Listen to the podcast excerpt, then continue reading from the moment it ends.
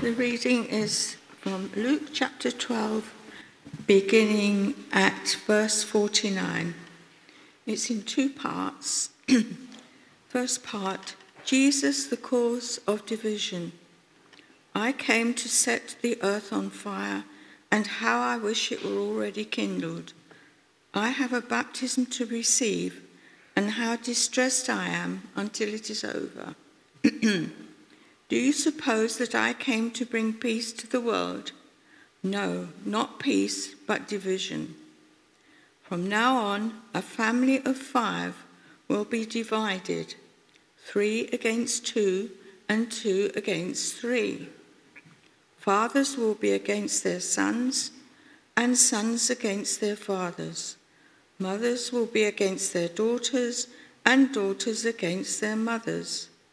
Mothers in law will be against their daughters in law, and daughters in law against their mothers in law. Understanding the time. Jesus said also to the people, When you see a cloud coming up in the west, at once you say that it is going to rain, and it does. And when you feel the south wind blowing, you say that it is going to get hot, and it does. Hypocrites, you can look at the earth and the sky and predict the weather. Why then don't you know the meaning of this present time. This is the word of the Lord.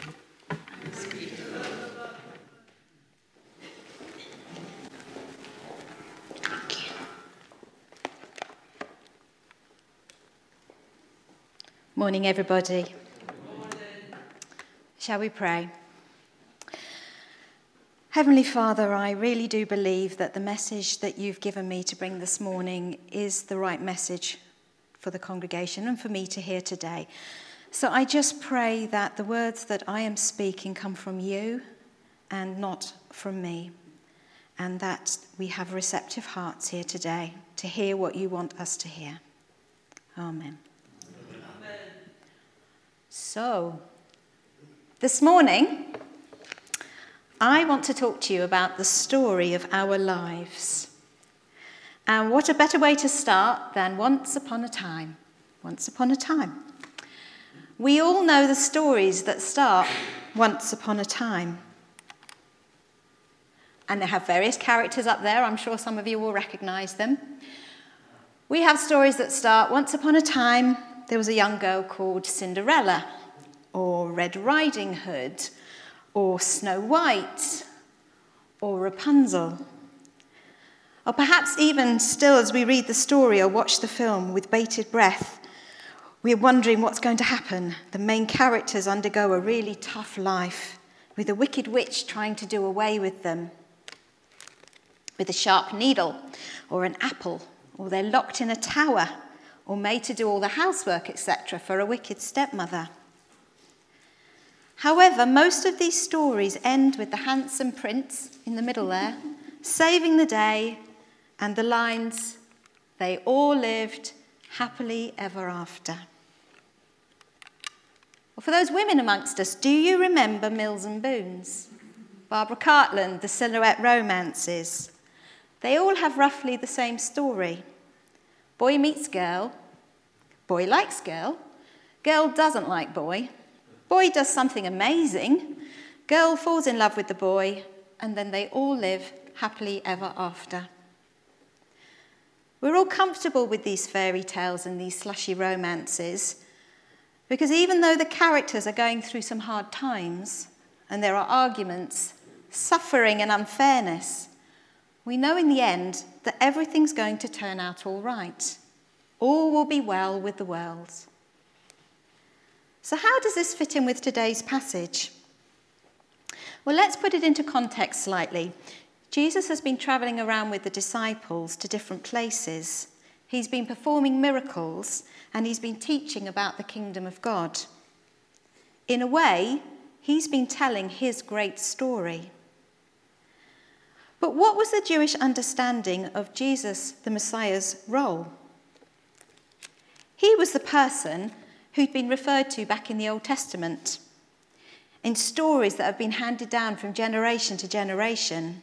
And they'd learned about him while they were growing up, they'd anticipated his coming. The Jews were living under Roman rule, and they weren't happy at all with this. They were having to follow the Roman laws, and they were having to worship the emperor.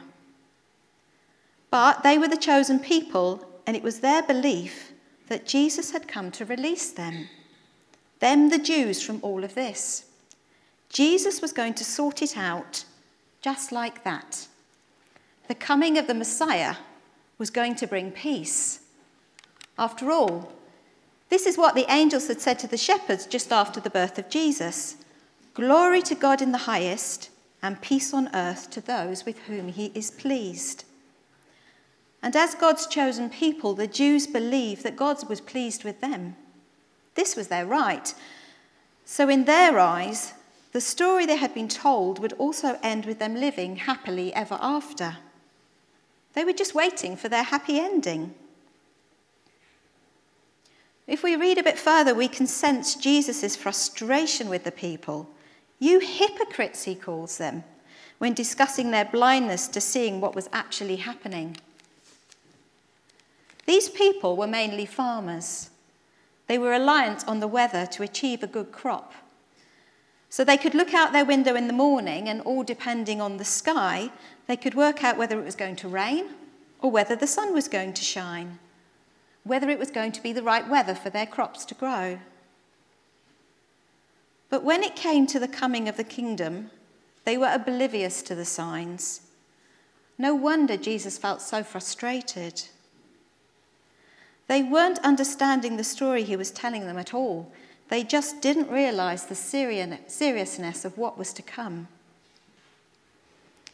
Jesus talks about two main things here.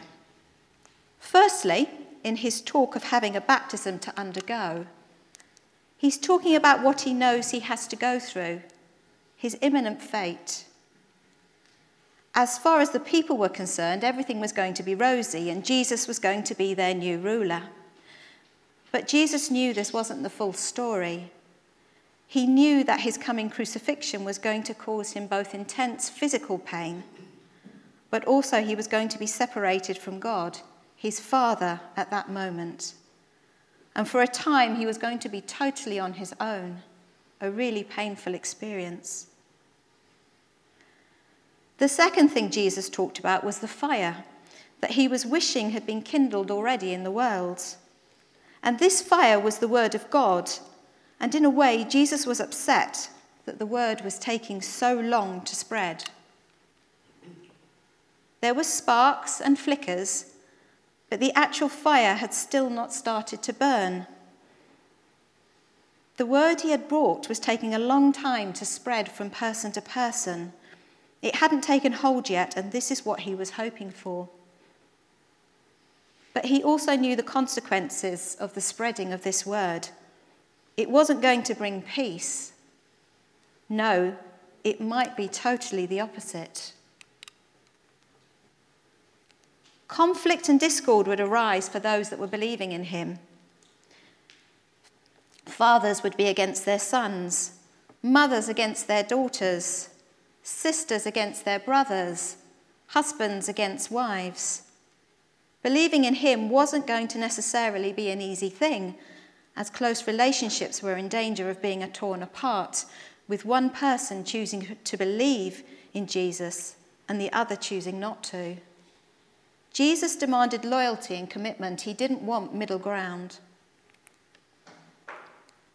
And that was nearly 2,000 years ago, and I don't think things have changed that much over time.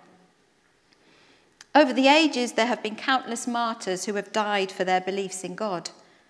Some of the most well known were the apostles, including Paul, Stephen, and Andrew. Then there's Thomas Becket, Joan of Arc, countless missionaries in Japan, Africa, South America. And even today, there are often stories in the news of people who have been killed for their beliefs, which they have refused to refute. And if that isn't discord and conflict, then I don't know what is. Countless wars have been fought over religion, including Christianity. Look at Northern Ireland with the Protestants and the Catholics, the Christian Crusades, Boko Haram in Nigeria, Iraq, Syria, Afghanistan. I read an article which was released by the BBC in May of this year, which said that it's estimated that one in three people suffer from religious persecution, with Christians bringing, being the most persecuted religious group. So much for the fairy story idea that Jesus was coming to bring peace. There doesn't seem to be much peace in the world today when we read the news. There are many of us here this morning who may well be experiencing the pain of family division due to differing views on Christianity.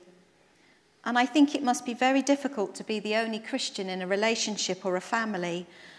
And I imagine at times it would feel easier to go the other way to conform to what the other person or people want to believe in, to stop all the questioning and the arguments.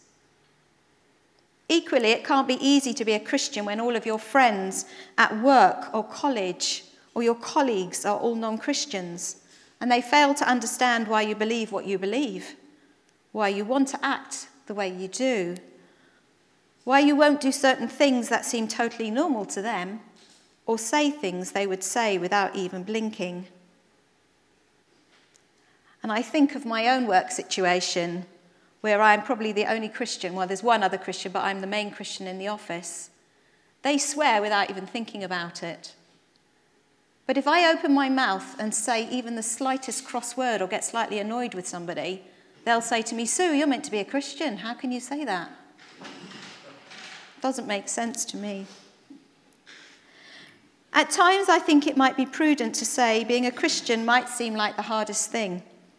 Definitely not a fairy story, more like a horror story at times or a suspense thriller, being apprehensive, not knowing what is round the corner, full of confrontation, conflict, and stress. I found a definition for confrontation that said confrontation means to bring face to face a person or persons into a revelation or truth. And confrontation in a Christian's life is real. Those that live for Christ will be by their very contact, their very conduct causing confrontation.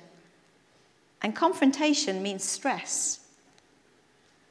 So, does this all sound like too much to put up with? A diamond, have you ever thought about how a diamond is formed? When it's broken down into its basic component, it's made of carbon, which is a black and powdery compound that has quite a few uses, like graphite in pencils we draw with, charcoal for our barbecues, or fuel. However, if that same carbon, when it's underground, is exposed to high temperatures and incredible stress or pressure over a prolonged period of time, it undergoes a miraculous change it's formed into a diamond. And a diamond is one of the hardest substances known to man.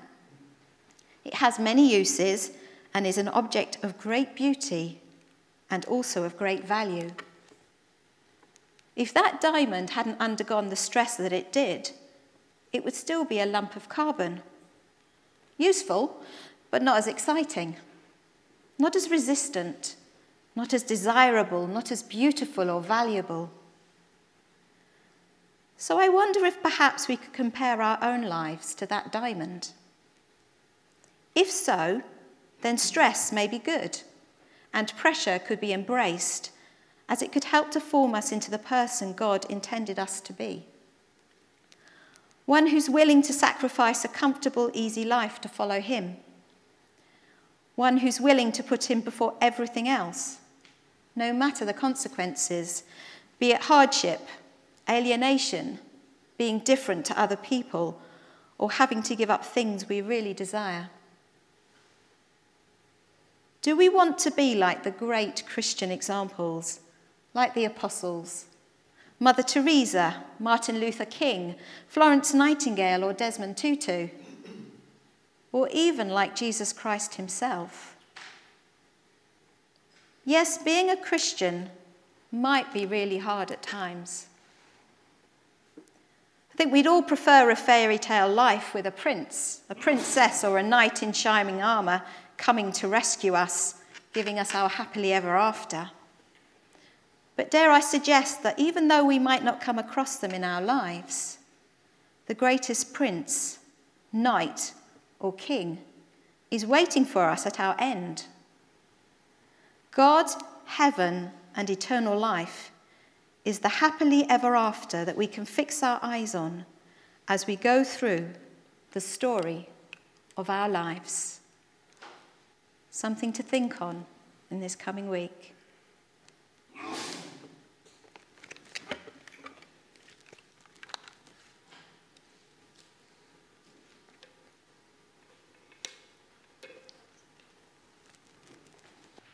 What's your story? Let's just take a moment of quiet now.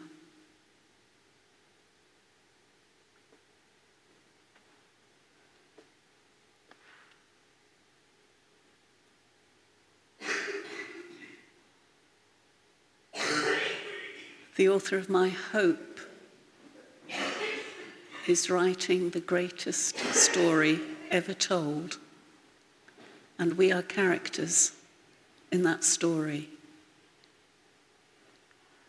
And he's writing individual stories for each one of us.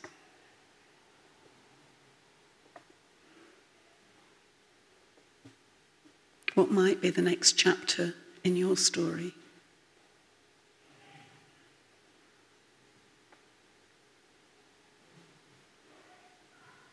Just know that He walks with you.